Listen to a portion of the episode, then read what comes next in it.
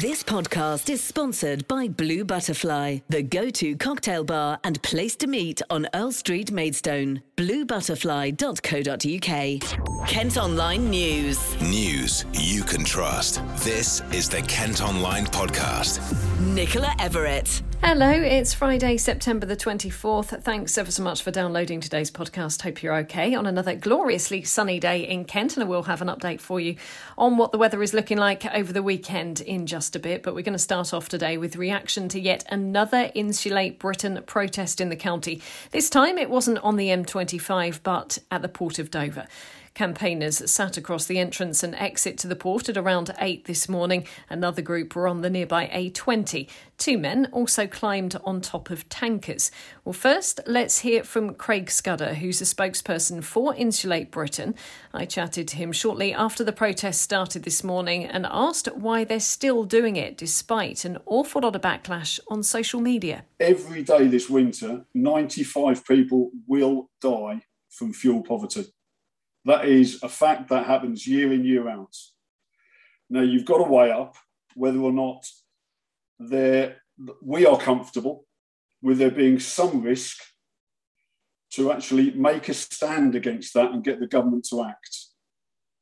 And we very much hope that there are, um, well, there's very little inconvenience to members of the public because the government will actually take notice and start acting. And obviously, we, we very much hope that no one is injured, but we do know every day this winter, 95 people will die from fuel poverty. And all we're asking is the government to actually acknowledge that they can do more than they are currently doing. You know, there's a lot of rhetoric from Boris, but there is very little action. And it isn't us saying that, it's the government's own climate change committee that are saying that. They're failing on every single target that they've been set by their own committee. The protest started a couple of weeks ago. Was there any reason why you you started protesting at this particular point in time? Because obviously the, the, climate thing has been building up for quite a while, but we now seem to have got into a position of so much going on with the lack of lorry drivers. We're not getting food in our supermarkets. That we're now running out of fuel at, at petrol stations. You've got protesters blocking the road. Are you worried that your message could perhaps get swallowed up in all the other things that seem to be going on at the moment that are causing so much disruption across the country? I think it might actually work in our in our favour.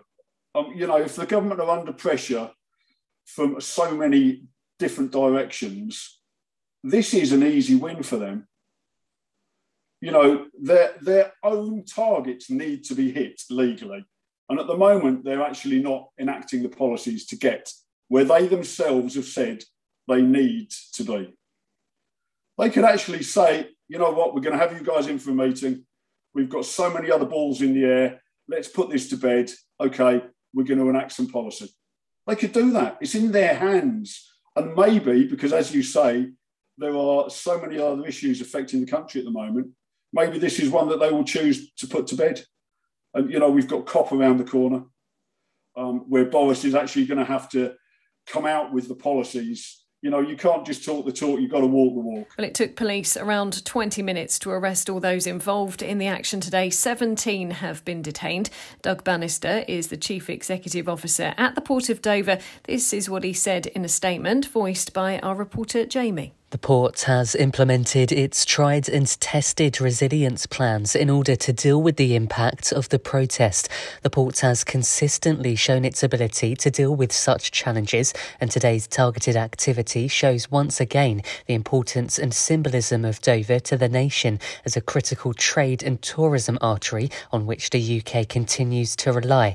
We're working with our customers and the police authorities in managing the situation and apologise to our community for any disruption being caused by a situation not of our making. Well, as with the protests on the M25, it's caused a lot of disruption on the roads today, which will take hours to clear. These were some of the people stuck in the traffic. I'm knackered. It's nine hours drive. I've travelled from Strasbourg. It's just doing my head in. I work with vulnerable children and I was supposed to be in work today. I just think they can do this another way. Everybody's got eating bills, but they all want food on their tables, and this lot ain't helping. Earlier in the week, we told you on the podcast how an injunction had been granted, making it illegal for them to block the M25, following days of protests at locations including Dartford and Swanley. Anyone arrested could face up to two years in prison. However, today's action wasn't on a motorway. Well, Thanet MP Craig Mackinlay leads a backbench group set up to scrutinise the government over its plans for net zero carbon emissions. Lucy's been getting his reaction to the demos. I mean, this is uh, designed to be uh, intrusive, obstructive, and to uh, ruin the lives of, of many people in Kent and across the whole of the southeast. I mean, it's it's no surprise that uh, Insulate Britain are going for some of these very important key assets and routes uh, because they're at, the, at maximum disruption. It's completely mad because many of the aims of Insulate Britain have been met and are being met, and, more money has been spent on the type of proposals that they're looking for by this government than ever, ever before. Um, but it's, you know, you have to wonder, you know, what is this all about? Is it just pure anarchy, a, a quasi Marxist group spin off of uh, Extinction Rebellion who just wants to cause maximum upset? But this has to stop. I mean, not least Dover being a, a really major route in and out of the country. And I don't need to tell you, we have uh, pressures on various supply chains at the moment across the, the country, uh, whether it's related to you know drivers, DVLA issues, uh, and, anything else you fancy. We are under some strain at the moment, and uh, we, have got those energy costs which are uh, problematic at the moment, and, and yet another problem.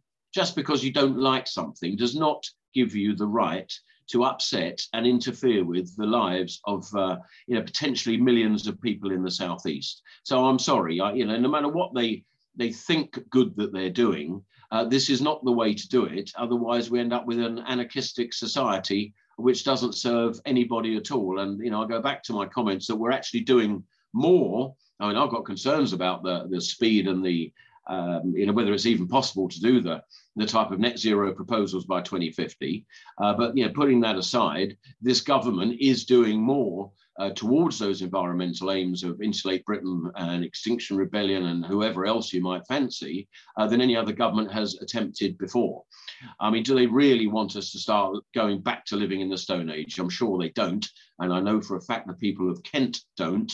Um, there are political processes to get these things done. They are being done at quite some speed and scale. So what they're doing is just wholly unacceptable. At Kent Online today, you can see footage of the protests, read more background information on why Insulate Britain are carrying out these protests, and you can let us know what you think.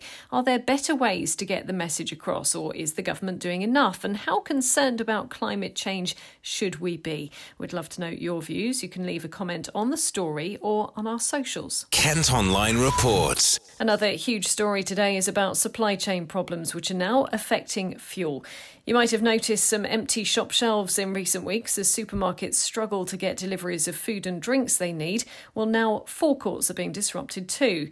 BP, Esso, and Tesco are among the firms experiencing problems, and it's not because of a lack of fuel, but a shortage of lorry drivers to get supplies where they're needed. We're being urged not to panic buy, but unfortunately, that hasn't stopped many people heading out to their nearest petrol station.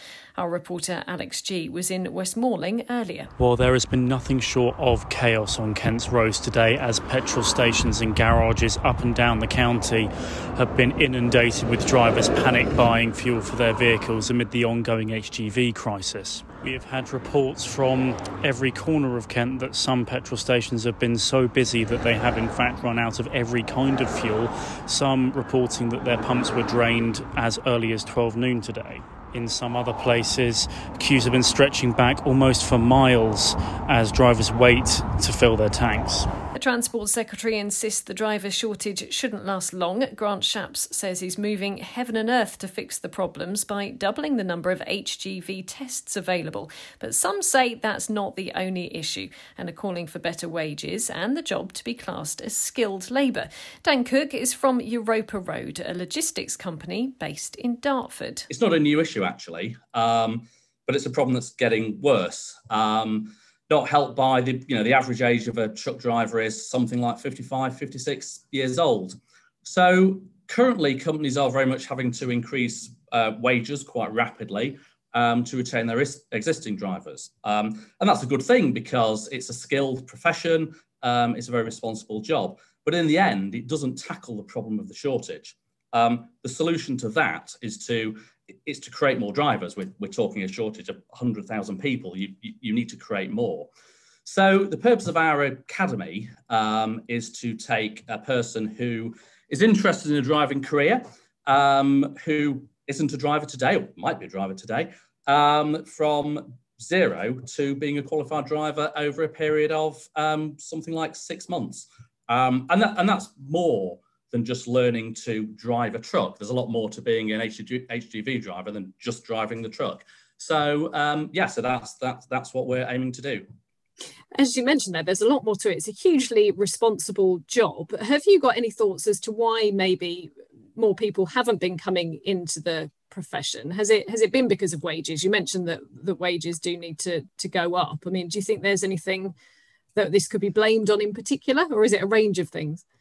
I think it's a range of things. I mean, I think historically, you know, it's not a hugely glamorous profession. Um, and I think um, pay has historically not been great. And I think conditions um, have historically and currently are not very good. Um, if you're a driver out on the out on the road, um, where you go for your welfare, toilet, showers, food, whatever it may be, you know those things are pretty poorly served in the UK. They're quite expensive. Um, so yeah, I think I think they are some of the factors that make the uh, profession less attractive for you know newer younger people to join. We will, of course, keep you updated on this story. You can follow developments at Kent Online. We've also got there a travel blog for details of any disruption. Plus, we will have regular updates on our sister radio station, KMFM. The Kent Online Podcast with Blue Butterfly, Earl Street, Maidstone. Some other top stories for you today, and a Kent Hospital Trust is being investigated after a mum died from sepsis hours after being admitted. 49 year old Simone Salwan was taken to Tunbridge Wells Hospital last February after suffering flu like symptoms and hip and leg pain for four days. She was taken into intensive care and died later that day. Now her family have asked lawyers to look into how it happened. A been forced to transfer thousands of pounds worth of Bitcoin during a knife point robbery in Canterbury. Eight men stormed into the freshers' apartment at Canterbury Christ Church Uni, took his phone, and made him tell them passwords to financial apps. Three men were arrested, but no charges have been made, as police say there wasn't enough evidence. People caught barbecuing or drinking in beauty spots in Canterbury could face on the spot fines from next week. The City Council's warning anyone who flouts the new rules may be hit with £100 penalties. 20 green spaces, including Westgate Gardens and Benacre Wood, will be covered by what are known as public space protection orders. Football could be close to ending a 36 year ban on drinking alcohol while watching matches.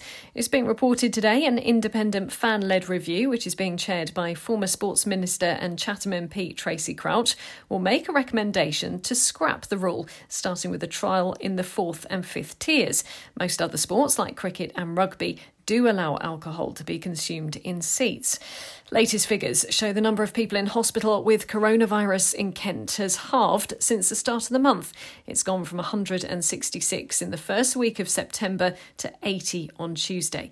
COVID deaths have risen slightly but remain relatively low, and infection rates are also continuing to drop. Meantime, a barber from Medway is hoping he can do his bit to support people who are struggling with their mental health. Jake Cox trained in mental health first aid during lockdown and has now opened a barbershop on St Mary's Island. He reckons having a chat while getting a trim could prevent people who are struggling from falling through the cracks. So I've been a barber for around seven years now, um, and I always wanted to create my own brand and my eventually have my own shop. Um, and I wanted it to go hand in hand with mental health and raising awareness of men's mental health. Um, it's such a taboo subject that not many people talk about, and I think the barbershop is a perfect place um, to be able to sit and talk if you want to talk. Um, a place where you can go and be listened to if you want to, to talk to, to somebody, you know. So the name No Bad Days um, actually came from a trip when I went to Cornwall and I saw a sign on a surfing shack and it said um, surfing days equals no bad days and that kind of hit me, and I, I sort of took that and thought, if you can do one thing every day that you love, you never have a bad day in your life. So kind of allow yourself to have bad moments, bad hours, but don't don't have bad days. Don't tarnish the whole day with the same brush. Um, and yeah, I wanted to I wanted to create this this brand. I just think it's something different as well. It's not just your generic shop name. It's not just your generic shop. Um, the the mental health um, awareness goes hand in hand with the good quality cuts that you get in the shop and the good quality service. Um, it's an added an added extra if you want it from the shop. The options there. If pe- people know that if they need to talk to me, they can talk to me, which is a really nice thing, you know. Um, but if, like I said, if somebody wants to come in and just talk about football or talk about the news or um, talk about the weather, they can they can do that. But being um, mental mental health first aid trained, I'm sort of there and aware to pick up on any signs or signals that people are giving out, um, and then I can be there to give advice or to give help. And I'm not a professional. Um, I'm not a counsellor. Um, but what I am is a listening pair of ears for, for people if they do want to come in, um, and I can then pass them forward to to the appropriate professionals. You know. He's also donating 10% of profits from product sales to charity Mind. Kent Online reports. A reminder if you're heading out this weekend that part of the A2 is going to be closed again as major roadworks continue. It'll be shut London bound from 8 tonight until 6 on Monday morning between the Canterbury junctions for the A28 and the M2 turn off at Brenley Corner. Resurfacing works being done after complaints about potholes. The Dover Street Pastors are marking their 10th anniversary. The volunteers have spent the past decade helping rough sleepers and people on a night out, offering food, hot drinks, and making calls for those who are stranded. They're holding celebrations at the One Church this evening. A new art installation's being set up in Medway to honour our unsung heroes. Three giant rings using video, light, and sound will display residents' messages and stories of hope. You'll be able to see it at Chatham Riverside for the next few weeks.